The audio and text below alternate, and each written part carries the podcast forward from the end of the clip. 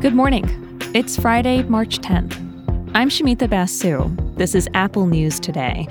On today's show, an American held in Iran's most notorious prison speaks to CNN in a rare interview. Why a country that killed off daylight saving time is bringing it back again.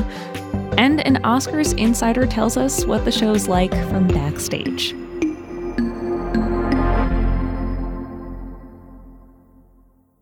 But first, New numbers out this morning show the U.S. economy added more than 300,000 jobs last month.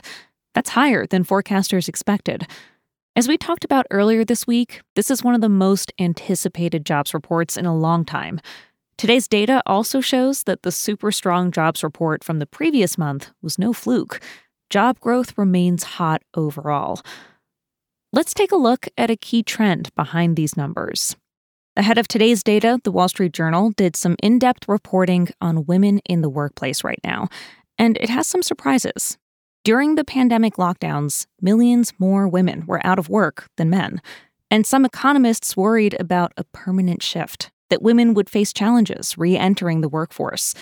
But the data shows women are not only coming back, they're getting more of the new jobs created than men. The journal explains part of this has to do with where those new jobs are. They're in industries where women account for a big part of the workforce, like education, hospitality, and other services. Lockdowns froze many of these businesses, but now they're reopened, they've recovered, and women are returning to them. Other pandemic disruptions have faded too. More people are vaccinated against COVID 19, and this one's important more kids are back in classrooms. The reality is that women do a disproportionate share of childcare, so many left work when schools closed. Affordable childcare is still hard to find, but the growth of remote work has made it easier for some people to be working parents. There are also financial pressures driving women to return to work. As you probably know from your own grocery bills, things just cost a lot right now, and many people simply need more money. Economists are watching all of this and realizing those early worries about working women falling off the map, they're slowly easing as the service sector comes roaring back to life. As many women re enter the workforce, we could see labor shortages starting to ease. That's crucial. One economist tells the journal that women working could help take a little bit of the heat off inflation.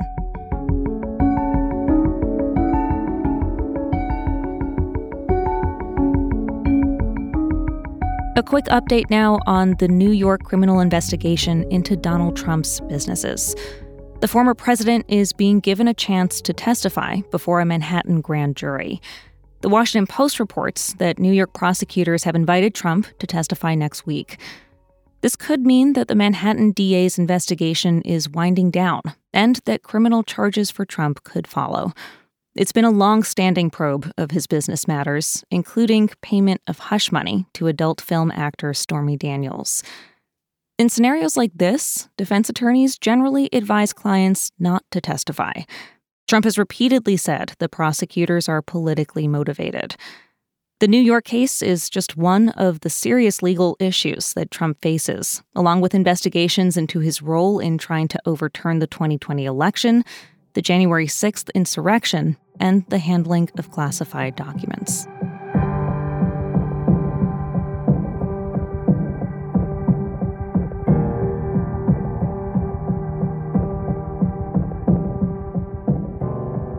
Yesterday, in a rare interview, we heard from the man who's been held in Iran longer than any other American. My name is Siamak Namazi, and this call is being made from Ward 4 of Evin Prison in Tehran. Siamak Namazi is a dual U.S. Iranian citizen. He's been detained in Iran for over seven years. He spoke via phone with CNN's Christiane Amanpour from Iran's notorious Evin prison, known for housing political prisoners. Namazi said he wanted his message to reach President Biden, and he called on his administration to ramp up negotiations for the release of not just him, but also two other Americans held there put the lives and liberty of innocent Americans above all the politics involved, and to just do what's necessary to end this nightmare and bring us home. Namazi was arrested in 2015 while he was traveling in Iran for a business trip. The country accused him of relations with a hostile government, the United States. The UN, human rights organizations, and Washington say that the charges against him are baseless, and they've accused Iran of holding dual nationals as political pawns in negotiations with the West. In January, Namazi went on a seven day hunger strike and wrote an open letter to Biden calling for him to deliver on a promise to secure his release. The White House has said it remains committed to getting him out, but Namazi told Amanpour he feels left out. Across three U.S. presidential administrations, he wasn't included in previous prisoner swap deals. I keep getting told that I'm going to be rescued, and deals fall apart or I get left abandoned. Namazi says he has gotten so close to getting out with so many dashed hopes. He tells Amanpour he feels like he's constantly three weeks away from freedom.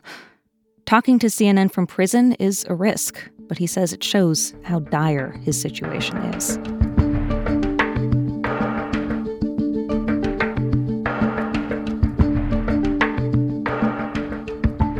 Daylight saving time is upon us once again. Clocks change on Sunday. It's the bad one this time, where we spring forward and we lose an hour of sleep. Twice a year in America, politicians bring up the idea of just ending the whole thing and keeping the clocks the same year round. It may seem like change will never happen, but there are people who've lived through the consequences of flip flopping on the daylight saving debate. Reuters reports on Egypt, which killed off daylight saving time seven years ago, but this year it's coming back. It's the latest in a series of moves from the government to cut back on energy use. The idea being lining up natural daylight hours with working hours will save energy. Egypt has had economic difficulties lately, and it wants to export more of its natural gas rather than use it. The country has also gone back and forth on daylight saving across different regimes, not just in political talk, but in practice, so it's no stranger to the whiplash. So, whether you love or hate the biannual clock change, maybe look to the country that's changed its mind about it so many times before you decide which side of the debate you fall on.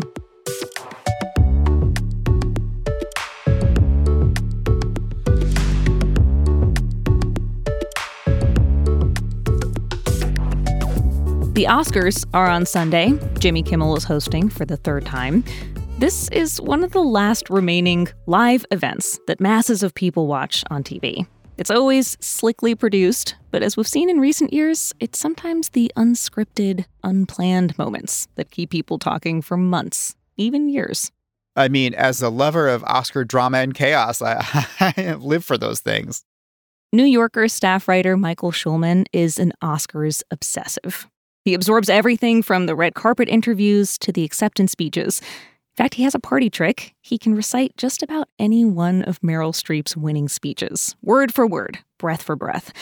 And he's out now with a new book about the biggest, most shocking moments in the history of the awards and the Academy. Schulman was at the Oscars in 2017. He was watching from the press room when the wrong film was announced as the Best Picture winner. The camera did a close up of the card that said Moonlight after we all thought La La Land had won. Everyone screamed. I still remember that moment of eh, you know everyone in the press room just screaming collectively because something was actually happening. You know, something totally unheard of and unplanned. He was also there last year when Will Smith slapped Chris Rock. The feeling in the room is like if you're in a bar and two people get into a brawl. You know, that sort of unsettled, dangerous energy. And yet, a lot of people had no idea. They thought it was a comic bit because there was really nothing like this that ever happened before, and it was sort of hard to process. On this weekend's episode of Apple News in Conversation, Schulman tells us some new details that he's learned about these surprising moments, and he gives us his predictions for this year. I'm predicting a good night for everything everywhere all at once. People love an underdog movie, and that movie really came out of nowhere, and there's a lot of love for it. You can listen to our whole chat by searching for Apple News in Conversation in the news or podcast apps. And we'll cue it up to play next, right after this show. And yes, you do get to hear Schulman's Meryl Streep impression. It is pretty spot on. So enjoy listening to that episode of In Conversation, and I'll be back with the news on Monday.